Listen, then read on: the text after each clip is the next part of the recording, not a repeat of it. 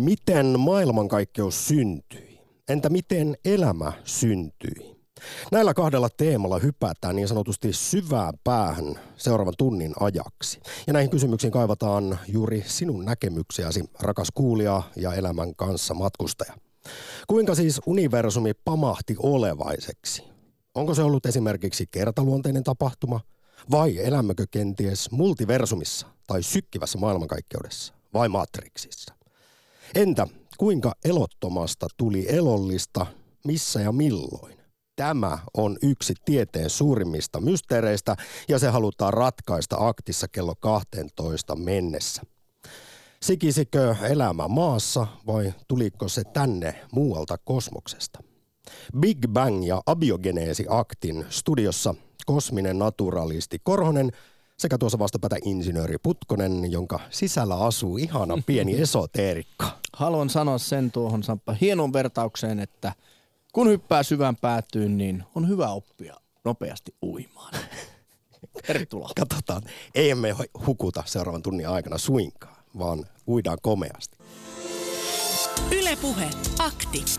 Lähetä WhatsApp-viesti studioon 040 163 85 86 tai soita 020 690 001. Ylepuhe. Tieteen ja kosmologian mukaan maailmankaikkeuden synty on ihan selvää pässilihaa. 13,82 miljardia vuotta sitten tapahtui inflaatio sekä alkuräjähdys.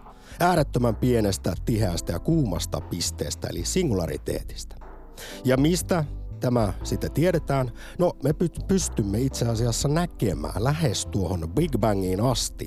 Kun siis katsotaan tarpeeksi kauas ja niin sanotusti syvälle, niin me pystytään näkemään millainen universumimme oli vauvana, eli 380 000 vuoden ikäisenä.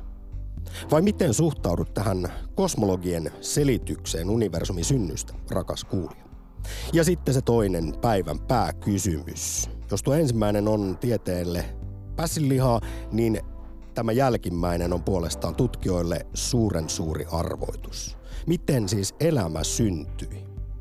Tapahtuiko tuo alkusynty maapallolla neljä miljardia vuotta sitten, kuten yleisesti ajatellaan, vai saapuiko elämä tai elämän rakennuspalikat tänne muualta kosmoksesta? Uskotko esimerkiksi niin sanottuun panspermia-hypoteesiin? Insinööri Putkonen, kumpaa teemaa haluat hyväillä tässä aktin alkuun? Universumia vai elämä? Kyllä minä haluan sitä elämää hyväillä. Kyllä se on, minä olen kuunnellut tämän Tiede Ykkösen ekstran astrobiologiaa, miten elämä syntyi jossa dosentti Kirsi Lehto, astrobiologi, sekä tutkimuspäällikkö Pekka Janhunen Ilmatieteen laitokselta, toimittaja Teija Peltoniemen kanssa pohtivat juurikin tätä kysymystä. Ja näin naturalistina, niin se kaikki on milloin hyvin selvää. Elämä on termodynamiikan toisen päälain, entropian lain mukainen toiminta, jossa mennään kohti pienempää energiatilaa, eli kaos ja epäjärjestys lisääntyy. Se on aineen ominaisuus. Joo, näin olet sanonut ennenkin ja oli kyllä ihan mielenkiintoista kuunnella tuo, koska sehän en tiedä, onko se sitten monilla ihmisillä jotenkin harha luulo se, että elämä olisi termodynamiikan vastaista, sotii entropiaa vastaan. Ja tältähän se näyttää, että siinä elämässä siis tässä vaikka nyt jos ajatellaan ihan sinua ja minua, niin meistä syntyisi jonkinmoinen järjestys. Joo, ja kyllä Järkeä ei, mutta järjestystä. mutta, mutta kyllä sitten nämä tutkijat sanovat, että ei tämä sodi lainkaan elämä siis termodynamiikkaa sitä toista pääsääntöä vastaan, vaan epäjärjestys kyllä kasvaa ja nousee esiin muun muassa teema dissipaatio, eli me kuitenkin huovumme ja luovutamme sitä energiaa jatkuvasti. Eli lämpöä. Lämpöenergiaksi muuttuu tämä energia. Ja, ja ehkä se, mihin tavallaan sitten voidaan iskeä, mistä tavallaan se piste, missä se väittely alkaa, on juurikin, tämä alkukopioituja. Koska tällä hetkellä tiede pystyy tekemään elämää vain elämästä. Että mitä tapahtuu siinä, kun tämä atomipuuro muuttuu yhtäkkiä eläväksi bakteeriksi, jonkinlaiseksi arkeoniksi. Mikä on se piste? Ja tämä Miten on se... elottomasta tulee Niin. elollista? Ja tähän iskevät sitten eri kulttuurit, erilaiset uskomukset.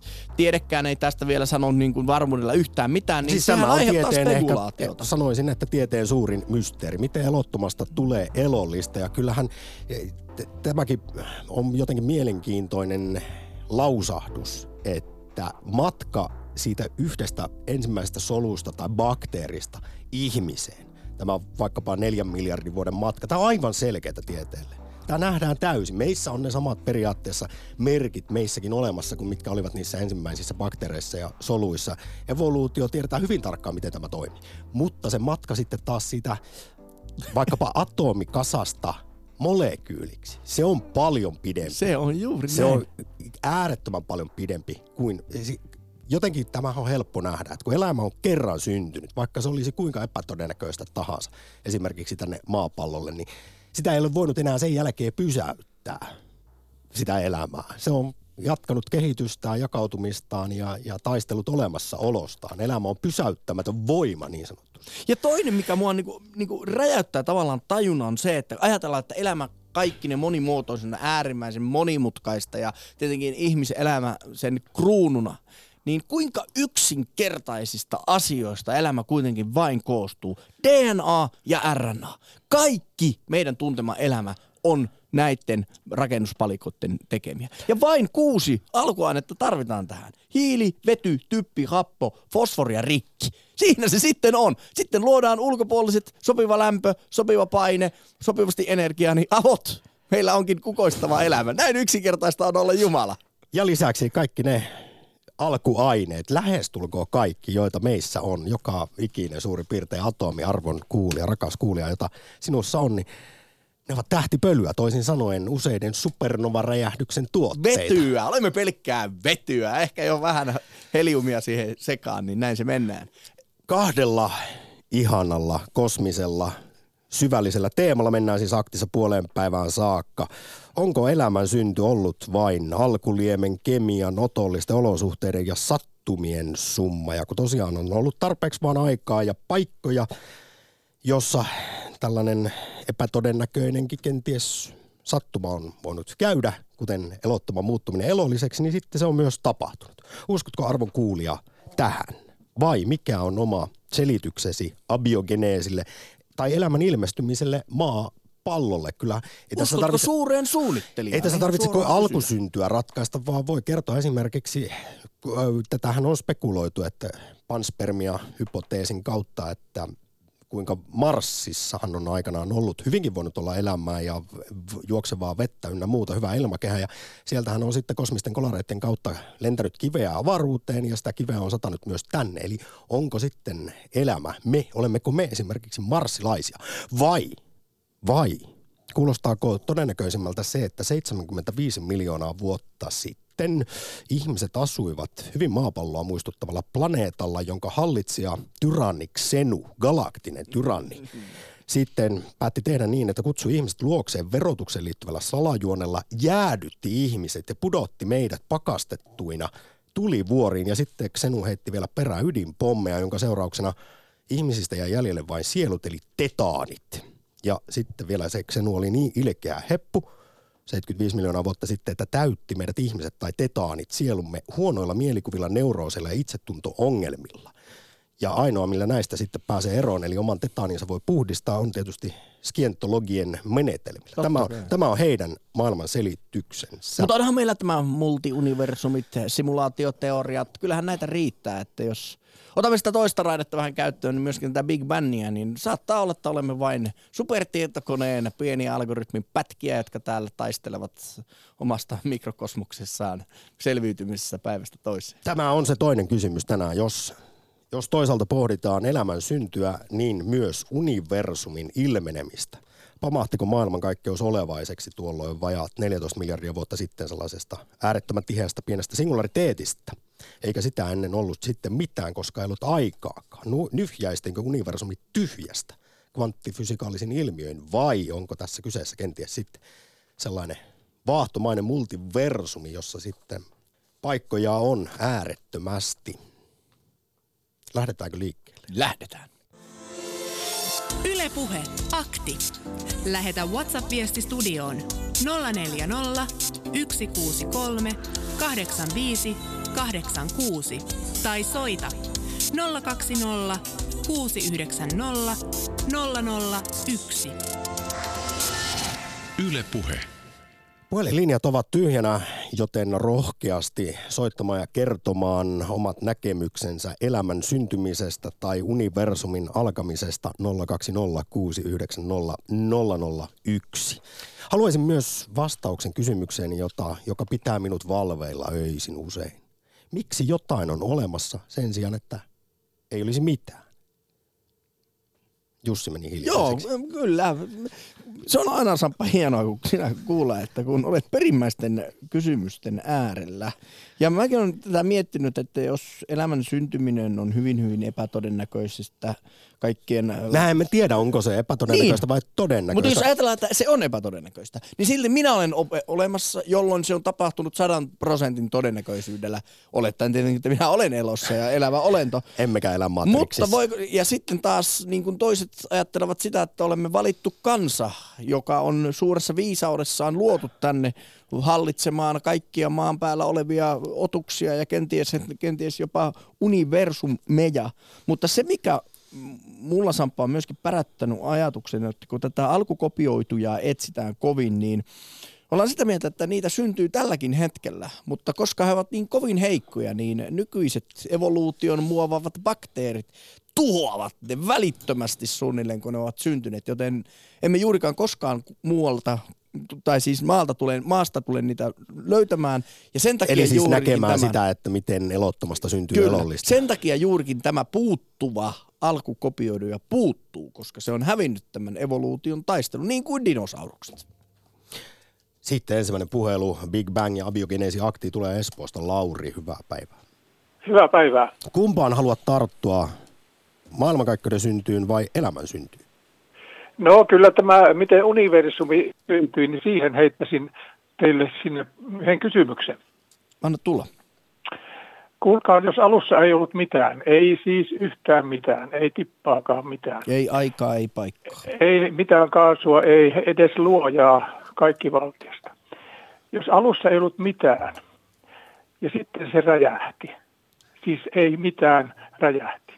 Mitenkä te tämän selitätte? Niin, monen mielestä tyhjästä ei voi nyhjästä. Niin. Tätä, tätä tämmöistä lausahdusta usein tässä yhteydessä käytetään, mutta kosmologien mukaan niin voi sellaisesta, missä ei ole mitään, syntyä kvanttimekaanisin ilmiöin hetkeksi jotain.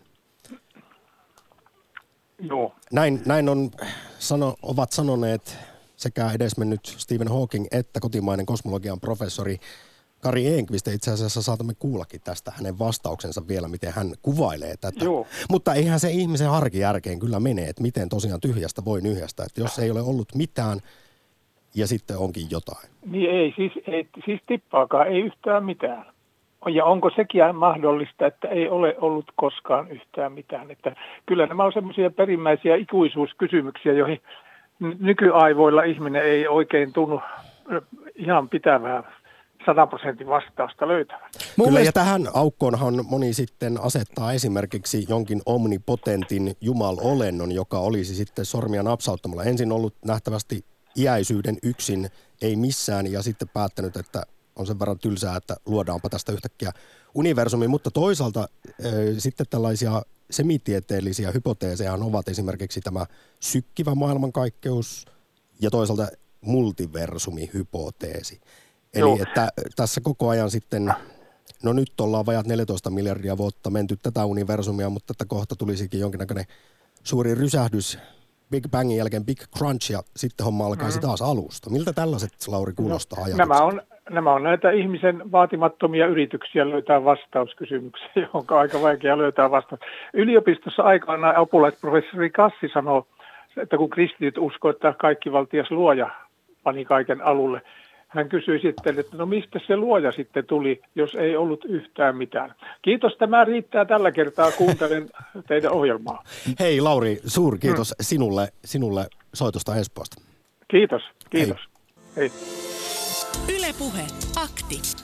Lähetä WhatsApp-viesti studioon 040 163 85 86 tai soita 020 690 001. Yle Puhe. Ja kun tuli mainittua kosmologian professori Kari Enqvist, niin ennen seuraavaa puhelua kuunnellaan lyhyesti puoleen minuuttiin hänen vastauksensa siihen, jota Lauri tuossa juuri edellinen soittaja pohdiskeli, että voiko ei mistään syntyä spontaanisti jotain, eli voiko tyhjästä nyhjästä, onko maailmankaikkeus voinut syntyä ilman, että siinä olisi mitään alulle panevaa voimaa esimerkiksi. Tosiaan Helsingin yliopiston kosmologian professori Kari Enqvist asiaan aikanaan minulle vastasi. Yle Puhe. Kyllä se tämmöisessä kvanttifysikaalisessa katsannossa on täysin mahdollista, että kvanttifysiikka sallii sen, että tyhjästä syntyy jotakin, joka elää jonkun rajallisen ajan.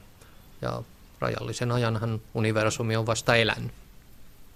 Ja se on tietysti ihan suhteellista, että mikä on pitkä aika ja mikä lyhyt aika. Niin, ei kannata nyt sitten äh, ikään kuin junttautua tähän ihmisen aja- aikakäsitykseen, että maailmankaikkeus ei sitten ihmisen ajasta piittaa, vaan, vaan sen kellot käyvät omia aikojaan. Yle Puhe, akti. Laittakaa tulemaan WhatsApp-viestejä 0401638586,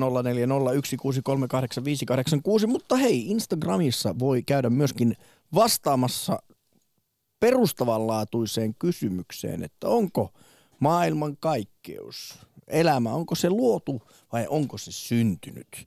Tai myöskin Twitteriin voi käydä vastaamassa kysymykseen, että miten elämä on syntynyt ja Ipe kirjoittaa sinne näin. Suunnittelu on pois meikäläisten las, äh, meikäläisen laskuista ja tuo elämä on aina ollut vaihtoehto hiukan kalvaa. Esimerkiksi käsite aina. Sattuman mahdollisuus on se todennäköisin. Elämä on ominaisuus, vaihtoehto sai eniten miettimään. Se on minun suosikkini kyllä. Tämän takia itse asiassa insinööri Putkonen tuossa avauksessa sanoin, että vaikka olet ontologinen naturalisti, niin sisälläsi asuu selkeästi sellainen pieni esoteerikko, koska olet usein sanonut minulle ja todennut lähetyksissäkin, että miten se nyt meni, elämä on aineen ominaisuus. Kyllä. Ja tämä perustuu juurikin tähän termonydamiikan toiseen lakiin, joka on murtumaton. Miksi ei voi olla ikiliikkujaa? Se on myöskin ajan suunta. Ja, ja niin kuin tämän takia – Öö, Onko termodynamiikan toinen pääsääntö, Putkonen, sinun, sinulle kaikista tärkein asia, mitä maailmasta löytyy ja maailman kaikkeudesta? Se, maailman kaikkeudesta se on, se on mun mielestäni äh, professori, äh, nyt tuli ajatus katko, Tähtitieteen professori Tulun yliopistosta. Auta minä sen verran. Siis Esko Valta. Esko Valta ja sanoi. Emeritus. Maailmassa on kaksi lakia. Toinen on tämä terveydenhuollon toinen laki ja toinen on suhteellisuusteoria. Vai oliko se kvanttiteoria? No mutta oli miten oli. Niin se selittää tämän niin yksinkertaisesti, että kun jonkun tulee, todennäköisesti jotain tulee tapahtumaan, niin se tapahtuu. Tämä äh, MITin professori, eli Massachusetts Institute of Technologyn proffa Jeremy England on sanonut, että elämän ö, syntyminen on yhtä helppoa kuin kiven pyörittelemän alamäki. Oulussa on make. Joo, terve taas. Moro. Mites? Oli, oli niin mielenkiintoinen aihe, että... No sanois, mutta tässä nyt yrit puoli tuntia aikaa vielä ratkaista tieteen yksi suurimmista mysteereistä, eli elämän synty. Mutta sitä ennen kysyn, että vajat 14 miljardia vuotta sitten, niin nyhjäistiinkö maailmankaikkeus tyhjästä kvanttimekaanisin ilmiön vai syntyykö universumi kenties sotkan munasta? no, no, täytyy nyt varmaan olla melkoinen sotkan muna, jos siitä on poksahtanut. Mutta...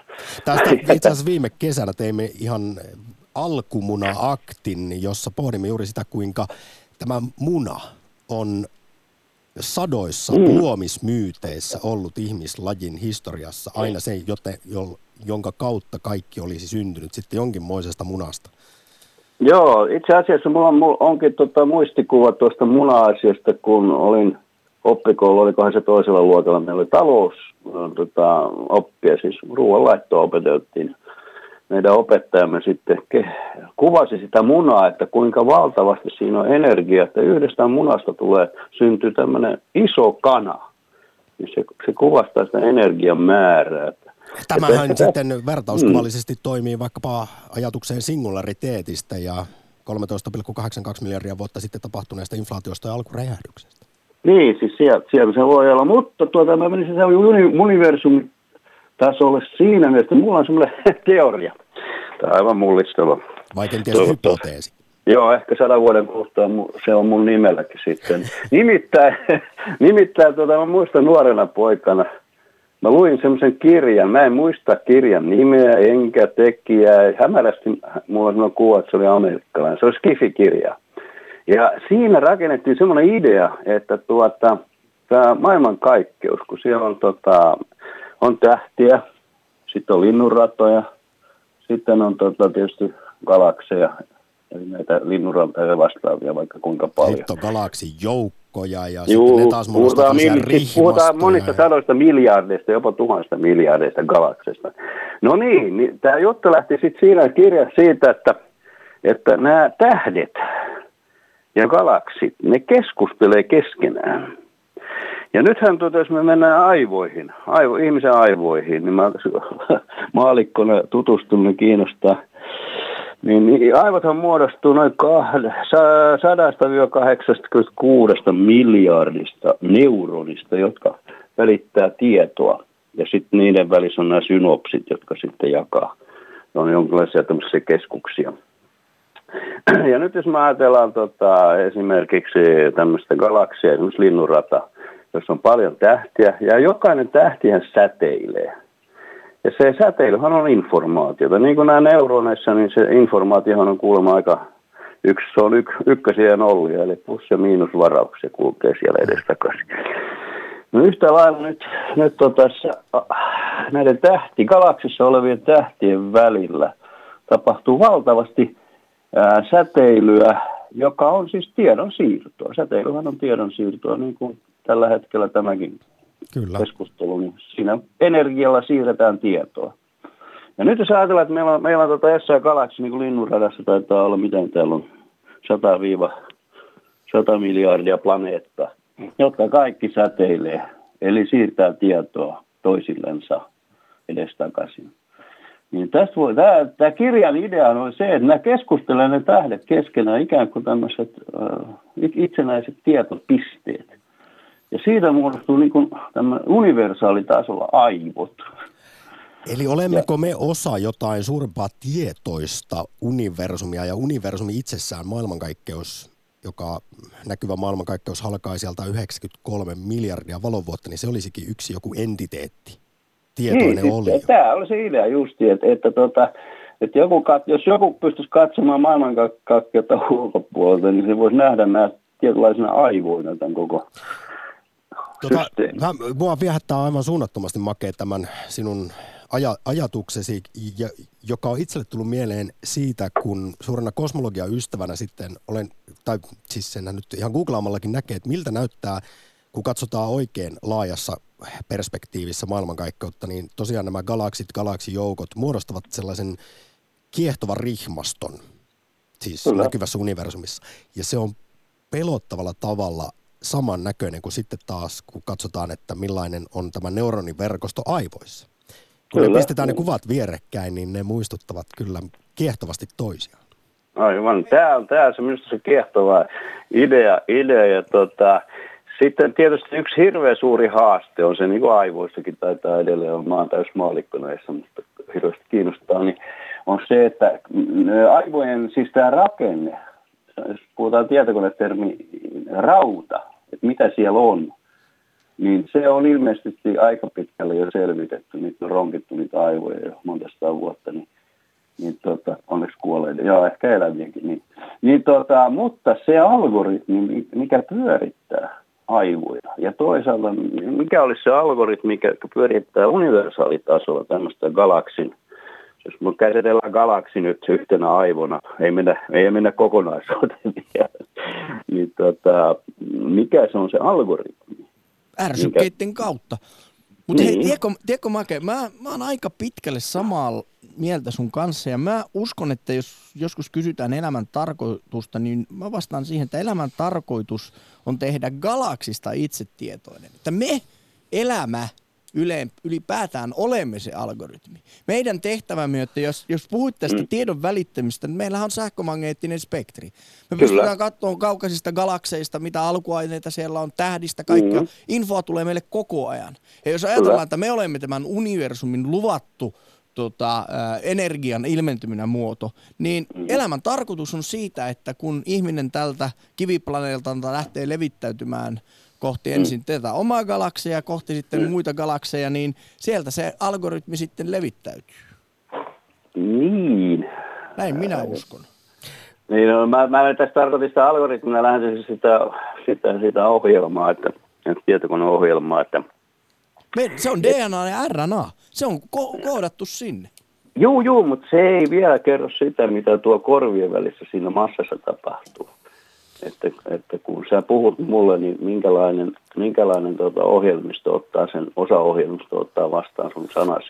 Hei, kun ja sinulla on tämmöinen... se ymmärrettäväksi mun, mun, mun koppaani. Tämä, tämä on mahtavaa. Vielä Make lyhyesti loppuun, kun sulla on selkeästi tämmöinen ehkä tietotekninen tai insinöörimäinen lähestymistapa ja puhut... Va- vaikka en ole insinööri. Siitä jotenkin, että tässä olisi vain aivoissa softwarea ja aivot mm. on hardwarea, niin esimerkiksi tutkimuspäällikkö Ilmatieteen laitokselta Pekka Janhunen tuossa Tiede Ykkösessä hiljattain, jossa pohdittiin elämän syntyä, niin hän tokaisi näin, että elämä on vain atomeista muodostuneita koneita. Kallistutko siis tällaiseen tietynlaiseen naturalistiseen näkemykseen vai löytyykö sinusta jokin ehkä esoteerisempi taso, että tässä elämässä on sitten kyse jostain, jostain syvemmästä tai korkealentoisemmasta? Ollaanko me vaan koneita? No en mä tiedä, mun mielestä tässä on ihan sama kuin tietokoneessa. On se rauta, ne, ne tota, prosessorit ja kaikki härpekkeet, mitä siellä on. Mutta sitten sit, sit, sit on se ohjelmisto. Ja sen ohjelmiston on, on joku ihminen luonut. Kuka on luonut tänne galaksin ohjelmiston, se onkin toinen juttu. No niin, sitä me ja tässä se, se ohjelmisto edustaa tätä humaania puolta. Aivan, aivan joo. Nyt Ouluun, okay. Make, suuri kiitos pohdinnoista. Kiitos. Joo, kiitos. Hei, hei. Yle Puhe, akti. Lähetä WhatsApp-viesti studioon 040 163 85 86 tai soita 020 690 001. Yle Puhe. Ja kerro, mistä universumissa on kyse tai toisaalta, miten elämä syntyi. Tämä jälkimmäinen kysymys on tosiaan yksi tieteen suurimmista mysteereistä ja arvoituksista edelleen ja senpä takia me otamme vastaan mielellämme kaikenlaisia hypoteeseja. Luetaan pari viestiä, yksi vähän pidempi ja yksi lyhyempi. Painovoiman täysin kaareut tuottaman alkuräjähdys singulariteetin takana on antiaineesta muodostunut rinnakkaismaailman kaikkeus. Se rakentuu hukassa olevista antimateriasta – Tyhjästä ei voi nyhjästä, mutta se voidaan jakaa tilapäisesti kahteen leiriin, joita syntynyt pyörimisliike spin pitää erillään. Musta aukko on alkutilaan palauttamisen reikä kahden maailmankaikkeuden välillä. Aluksi mustat aukot ovat käänteisiä ja säteilevät ulospäin, kunnes erossaolon synnyttämä gravitaatio pysäyttää lopulta liikkeen. Upea viesti, kiitos. Ja toinen Tuli vielä... mieleen tästä, haluan no. nopeasti vaan Kyllä. pohtia juuri tätä, vaikka valkoisia aukkojahan ei ole vielä löydetty, jotka toivat juuri päinvastoin kuin mustat aukot. Valkoisia aukkoja ei voi mennä ja sillä aikakin pyörii väärä suuntaan, mutta Einsteinin suhteellisuusteoriahan nämä sallii. Ja on puhuttu, josko mustan aukon siinä reunalla olisi valkoinen aukko ja sitten siitä syntyisi tämä Einstein-Rosen silta, jolla pystyisi sitten ehkäpä liikkumaan universumista toiseen tai täällä meidän maailmankaikkeuden sisällä. Vähän niin kuin madonreikämäisesti. Santtu kirjoittaa, Raamatun Jumala loi kaiken. Raamattu on erehtymätön ja tieteellisesti sitä ei voi kumota.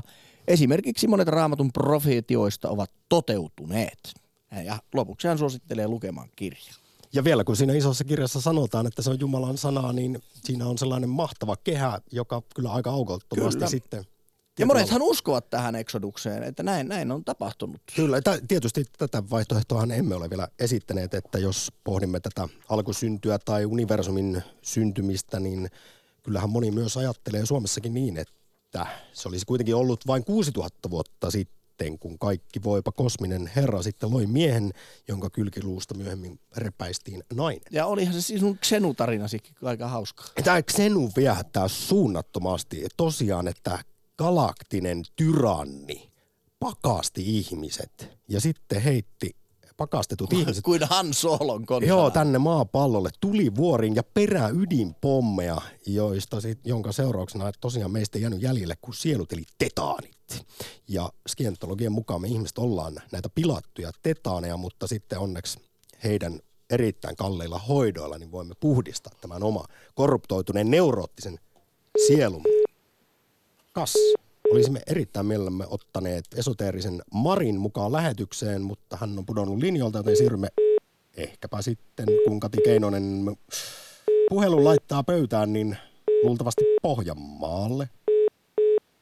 Kati, nyt kurkkaa tonne taakse.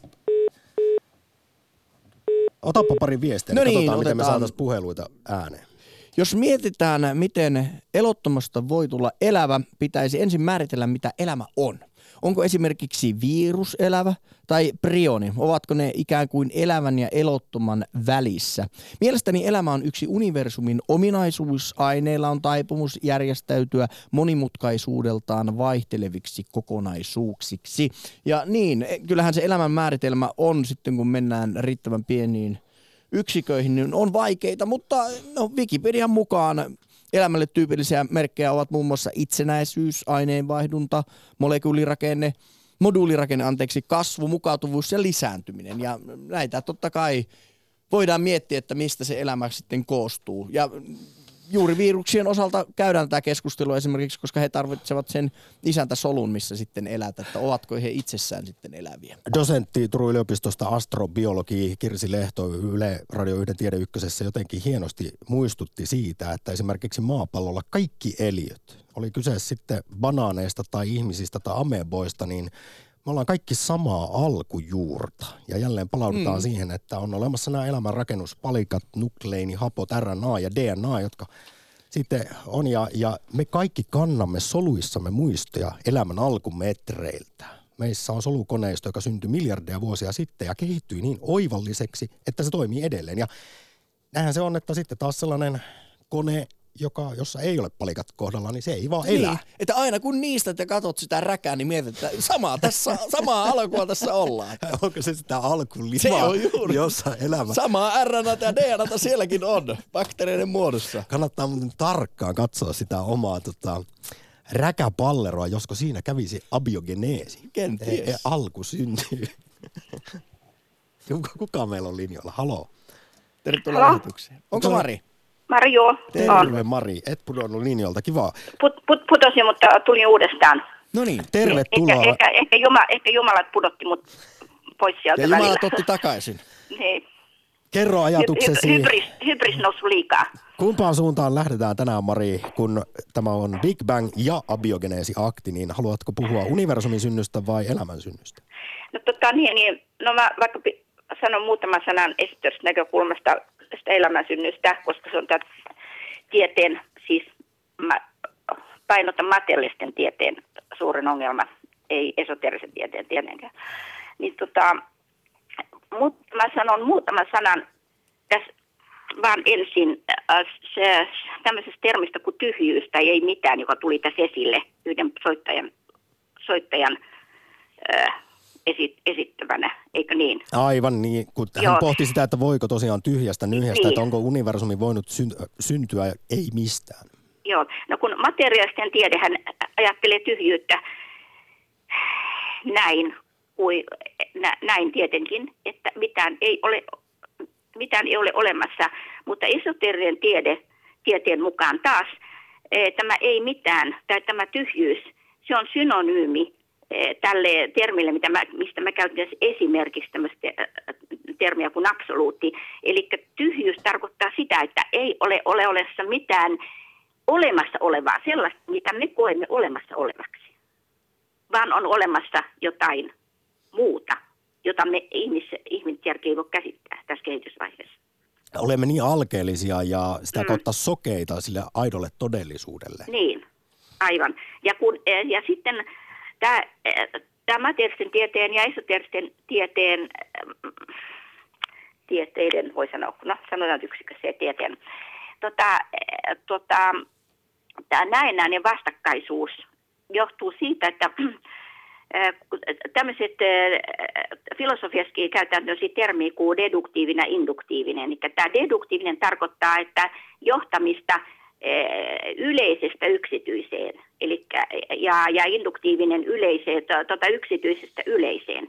Ja materiaalisten tiede lähtee johtamaan, tekemään suuria, teke, tekemään johtopäätöksiä niin yksityistä yleiseen. Eli tutkii tätä, tätä aineellista maailmaa, joka on kaikkein alin ja yksityiskohtia. Ja yrittää tehdä johtopäätöksiä näistä, suuria johtopäätöksiä. Mutta esoteerinen tiede lähtee aina, on, on aina johtamisjärjestelmässä deduktiivinen, eli yleistä yksityistä. Eli lähdetään aina jostain lähdetään äh, aksioomassa tämmöisestä itsestäänselvyydestä, selviöstä, se korkein, mitä ihmisjärki voi ymmärtää, ja siitä, siitä niin kuin alaspäin. Et aina on kokonaisuus, ja kokonaisuudesta lähdetään tarkastelemaan yksityiskohtia. Ja tämä on se ristiriita.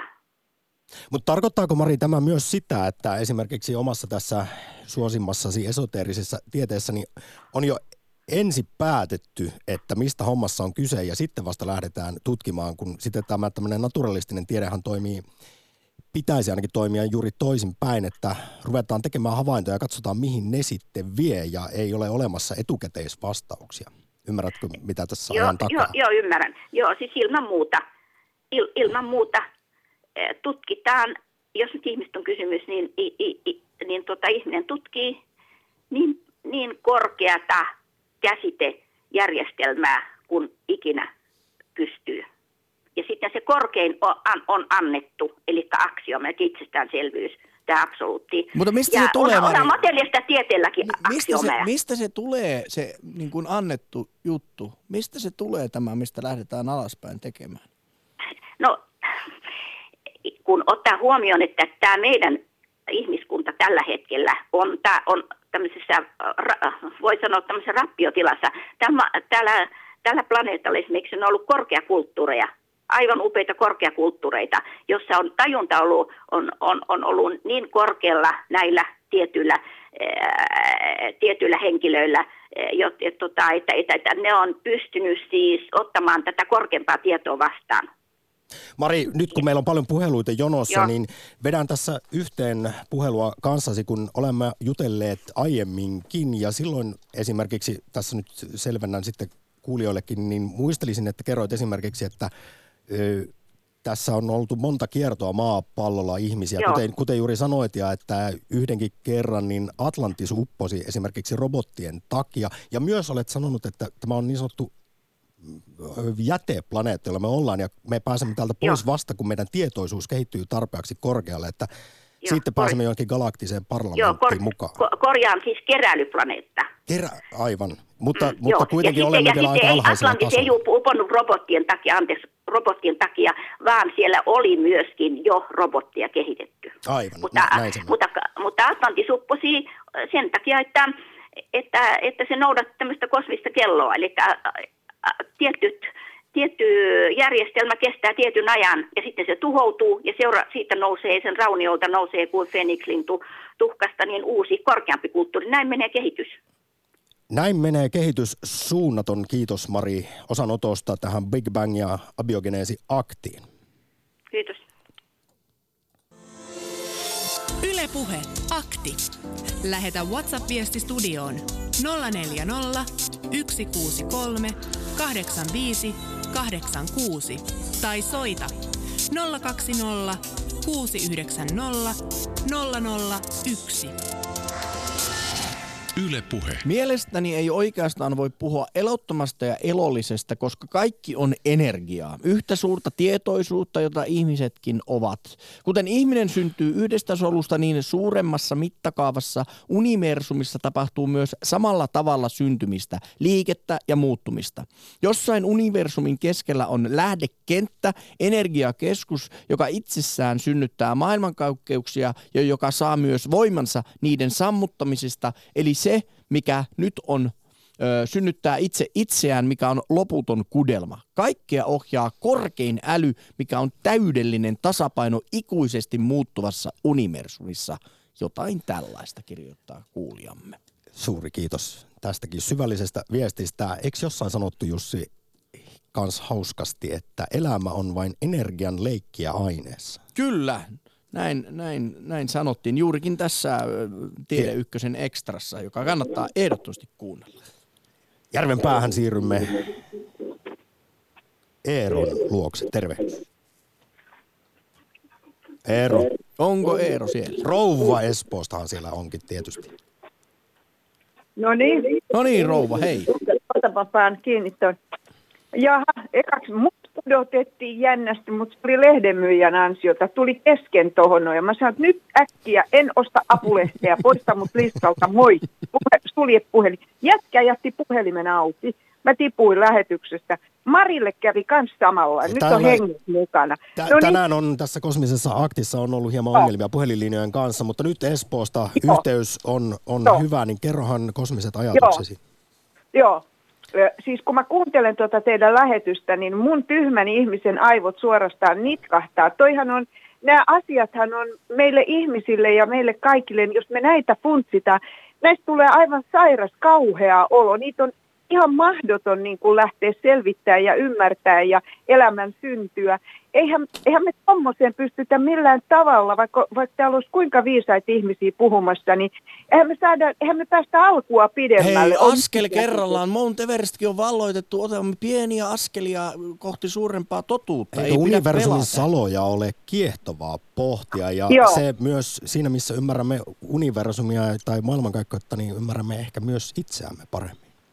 Tuli vaan mieleen, että jos olisi jossain tässä lähettyvillä niin kuin Star Wars-tyyppejä, tiedättekö te, ja ne seuraisi meitä ja ne katsoisi, ne todennäköisesti nauraisi, että no niin, nyt ne yrittää selvittää, että katsotaan kuinka pitkälle ne pääsee. Mutta sitten näistä sientologeista, vai sanotaanko se skientologi, kumpi tämä on? Skientologit, Skientolo- joo.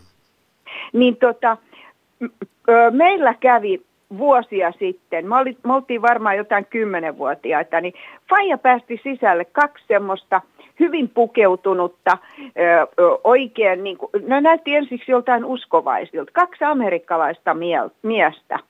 Ja mun mutsi ihan kauhista tuli keittiöstä, että oho, mitäs uskovaisia, onko nämä Jehovan todistajia, mitä nämä on. Niin ne istu sitten meidän sohvalle ja juttelivat mun isän kanssa ja isä esitti niille kysymyksiä kuunteli mitä ne sanoi. Ja sitten lopuksi mun faija sanoi niin jotain, että tota, would you explain to me this? Ja sitten jotain näitä, ne katto toisiinsa. Tuli liian vaikea kysymys. Niin ne napsautti salkkunsa kiinni ja sano, sanovat sitten vaan, että okei, okay, että tota, me emme osaa vastata teidän kysymykseen. Teidän täytyy kysyä heidän joltain pomolta ja iskivät sitten jonkun prujun mun Fajan eteen. Ja Faja oli ihan, että no niin, sainpas noin hiljaiseksi. Esitti niin kuin asiallisia kysymyksiä ja halusi tietää niin kuin enemmän. Niin nämä meni ihan solmuun. Mut tota, Olivatko he maailman siis kaikki- skientologeja? Joo, kyllä. Amerikasta asti tulleet sitten kertomaan Joo. Xenusta ja tetaaneista ja Joo, kyllä, kyllä, mä muistan noin. Mä muistan toi. Sitten kun Fajan, Fajan kanssa puhuttiin jälkeenpäin, että ymmärsit sä mitä nämä niin puhut, niin Faija sanoi, että niillä on pakko puhua paskaa. Ei ikimaailmassa voi olla sinne päinkään. että mä- Hän ihmetti, että missä tämä on keksitty ja sitten se otti selvää näistä tota, tästä pääkallon paikasta ja muuta kaikkea. Mut L. siis Ron tot- Hubbard oli tällainen hieman Kyllä, joo. epäonnistunut tieteiskirjailija, joka sitten perusti tämän kyseisen uskonnon. Mutta nyt Mut- Rova Espoosta, suuri Joo. kiitos tarinasta. Meillä aika juoksee ja puheluita jonossa, niin yritetään saada vielä lisää Joo. vastauksia maailmankaikkeuden syntyyn ja elämän syntyyn. Joo, ja siellä oli taas se ihana viisas Mari. Ja, ja tota, mä kuuntelen teitä. Kiitos. Kiitos. Kiitos soitosta. Moi. Lähetä WhatsApp-viesti studioon 040 163 85 86. Yle Puhe. Otetaan pieni välikevennys huumorin äh, saralta. Kuuntelija kirjoittaa, mitä vanhempi vastaa, kun lapsi kysyy, mistä olen? Hän vastaa, se on ihme, sattuma tai haikara sinut toi. Mitä tiedemies vastaa, kun kysyt, mistä tulemme? Se on monien sattumien summa tai sitten komeetta toi meidät tänne. Kuulostaa vähän samalta. Eihän se ollut edes vitsi. Tää, tot, totta varmasti näin. Homma useasti Niin. menee.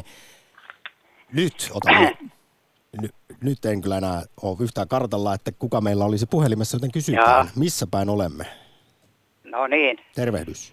Oletko Olemmeko- Eero? Olen Eero täällä, joo kyllä. Tervetuloa Ja. Järven päässä. Tervetuloa. Järven päästä. No niin, kiitos. Ensimmäinen kerta elämässä, kun soitan radioon. Hienoa, että soitit. Ja, ja kuuntelen usein näitä. No niin, mä kerron sen verran, että messukeskuksessa oli tie, tietokoneet tuli markkinoille ja olin siellä sitten yhden tietokoneen äärellä. Siinä oli mikrofoni ja sitten oli sanat, että auto tai talo. Mä sanoin mikrofoniin auto, niin siihen tuli auton kuva sinne ruudulle tietokoneelle. Ja sitten oli värit, sininen, punainen, keltainen. Mä sanoin punainen. Kone sanoi, en ymmärrä. Mä sanoin uudelleen punainen, niin auto värjäytyi punaiseksi. Ja, ja tässä, eli, eli ihminen on päässyt aika pitkälle. Sanalla syntyi auton ääriviivat, sanalla syntyi väri siihen autoon. Ja nyt tota, ei ole mikään ihme sitten, että meitä hiukan korkeampi, eli Jumala, on sanalla luonut tämän, jos ihminen pystyy tämän verran luomaan. Olen tätä mieltä ja nämä on näkymättömästä syntynyt, se ei ole mikään ihme, että on näkymättömästä. Että kun etsitään tätä alkua, niin tämä informaatio, se solunkin muodostuminen ja sisältö on jo niin täynnä informaatiota, että, että siellä on järkevä Jumala takana. Tämä on minun mielipiteeni, että ihminen pääsee aika pitkälle ja niin kuin Mari sanoi äsken, niin turha ajatella niin kuin hirveän suuria, mutta antaa nyt niiden, jotka haluaa perehtyä, niin siitä vaan. Ihan mielenkiintoista. Nyt kiitos Järvenpäähän Eero, Eero. Soitosta. Kysyn vielä lyhyesti, kun, eh, että sinun järkeesikö ei käy se ajatus, mikä on tällainen ontologinen naturalistinen tieteilijöiden näkemys siitä, että kun on vain tarpeeksi aikaa ja paikkoja, niin epätodennäköinenkin tapahtuu. Eli elämässä tässä tämä voisi olla ihan puhdasta vaan sattumaa. Ei, Että- ei käy, joo, ei käy minun järkeen. Meillä on lapsia ja lasten huoneen tavarat eivät mene järjestykseen, jollei siinä ole alkuun järki. Eli joku älykkäämpi sanoo, että pannaan tuohon järjestykseen. No mutta ajattelepa vaikka aurinkokuntaa. Se näyttää aika, aika niin kuin järkeenkäyvältä, aika systemaattiselta ja ne on pyörinyt Todella. Niin, niin eikö voisi ajatella, että täh, tähän nyt ei ole ainakaan ihminen hirveästi vaikuttanut näiden pallojen Ei, ei, eipä tietenkään. Ihminen on erittäin pieni tekijä. Siellä on oltava paljon paljon järkeä ja informaatiota. No, mutta eikö tämä Ei- tarkoita, että luonto voi sitten kuitenkin tehdä tällaisia hyvinkin meidän mielestään niin kuin järjestäytyneitä systeemejä? Kyllä, sitähän tapahtuu koko ajan ja elimistössäkin osa, osa kuolee ja osa taas uudistuu ja tämähän on ihmeellinen koko ihminen, että eh, kyllä tässä tapahtuu paljon, mutta se, että järki on siellä takana ja ihmisen järki menee tiettyyn rajaan asti, me ei pystytä pientä ymmärtämään. Jos ajatellaan mahdollisimman pientä reikää, niin joku täytyy mennä siitä reiästä läpi ja siihen voidaan vielä porata reikä. Eli ihmisen järki loppuu tiettyyn rajaan ja suuruudessa se loppuu. Ja Ja siellä on esimerkiksi, meitä hiukan suurempi järki on tämän tehnyt. ja esimerkiksi ihan kvanttifysiikkakin, niin ei, sehän Joo. tuntuu arkijärjen vastaiselta sekin nyt, koska aivan kohta uutiset tulevat ja vielä Joo, yritetään saada varmaan. soittajia mukaan, niin Järvenpäähän kiitos Eero soitosta. No niin, kiitos. Joo, hei. Moi. Yle Puhe, akti. Ja heti heilahdamme Sastamalaan, jossa on Klaus. Päivää. No hyvää päivää. Minkälaisia ajatuksia viimeinen tunti on herättänyt? Lähdimme sillä oletuksella liikkeelle, että ratkaisemme tieteen yhden suurimmista mysteereistä, eli abiogeneesin elämän synnyn. Ei vielä ole ehkä semmoista yksiselitteistä vastausta tullut. Vai haluatko tarttua Klasu universumin olemukseen? Kun Musta tämä elämän synty on aika jännä juttu ja ne liittyy tietysti toisiinsa. Täytyyhän ne olla, kun ne on niin kuin samassa tilassa tapahtuu tai ovat keskenään kudoksissa nämä kaksi. Ne, ei ne ole niin kuin erillisiä mun mielestä. Että meidän tämmöinen tieteellinen ajattelu usein katsoo näitä niin kuin kahtena jotenkin erillisenä juttuna. Mä itse, itse asiassa näen sen niin, että elämä on niin kuin se, se on se kaiken kattava tyhjyys, jossa, jossa tuo, tuossakin aikaisemmin puhuttiin, ja se on se, mikä mikä meidän tiedekin näkee sen tyhjyyden. Ensin, jos me katsotaan tuonne jos me katsotaan tuonne tähtitaivaalle, joka nyt on taas päivätaivastossa, mutta siellä tähtitaivaalla niin se, se tyhjyys, se tummuus, se näkymät on, on niin kuin suurempi, paljon suurempi kuin ne yksittäiset tähdet siellä, mitä siellä voidaan nähdä. Ja, ja samoin niin kuin, jos me katsotaan niistä atomia tai sitä kehoa, mistä sinäkin koostut, niitä atomeja, joista se koostuu, niin atomihan on niin kuin ihan laskennallisesti, niin se on tota 99,99 da, da, da, da, jotakin prosenttia tyhjää. Mm. Eli jotain, jota me ei tavoiteta oikeastaan. Me nähdään vain se elektronit ja protonit ja pystytään niitä mittaamaan. Ja, ja mulla on, mä oon tutkinut tässä pitkä ikäni näitä ja kerran mulla oli semmoinen kontakti semmoiseen kuuluisaan fyysikkoon kuin David Bohm. Ja hän, hän selitti niin kuin matemaattisesti, että mistä tämä mistä tämä tyh, missä tämä tyhjyys luuraa, miksei niin kuin tiede tavoita sitä. Ja siinä on aika yksinkertainen selitys semmoinen, että tieteellä on tämmöinen, tota, on, on mitattu, että on tämmöinen ö, lyhin mahdollinen etäisyys, niin sanottu Planck's length, Planckin pituus, joka on jotain 10 potenssiin miinus 35 tai 36, sitä suuruusluokkaa. Eli niin kuin lyhyin mahdollinen aallonpituus, joka voidaan olettaa, että universumissa on.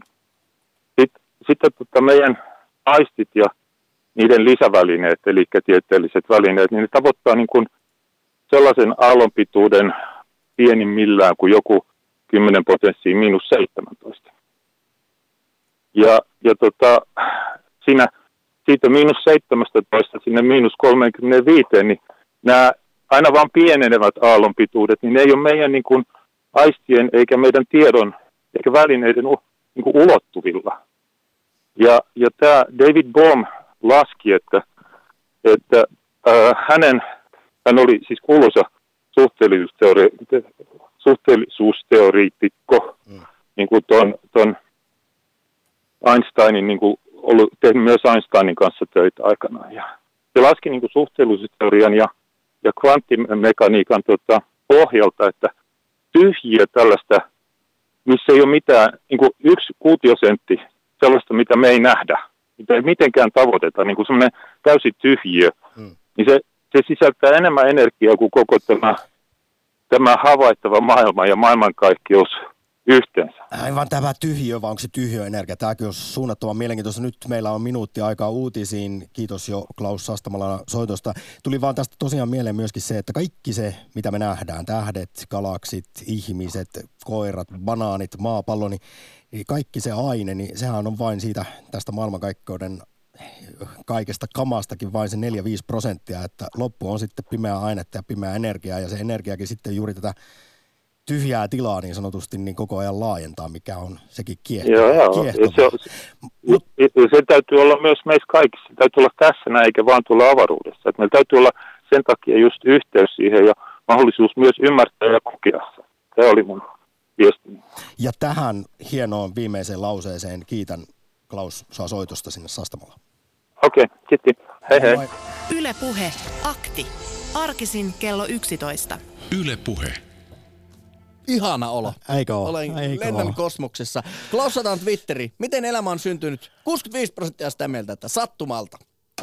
Tömps. Suuri kiitos osallistumisesta kosmiseen Big Bang ja abiogenesi aktiin. Nyt Yle puheessa puolen päivän uutiset.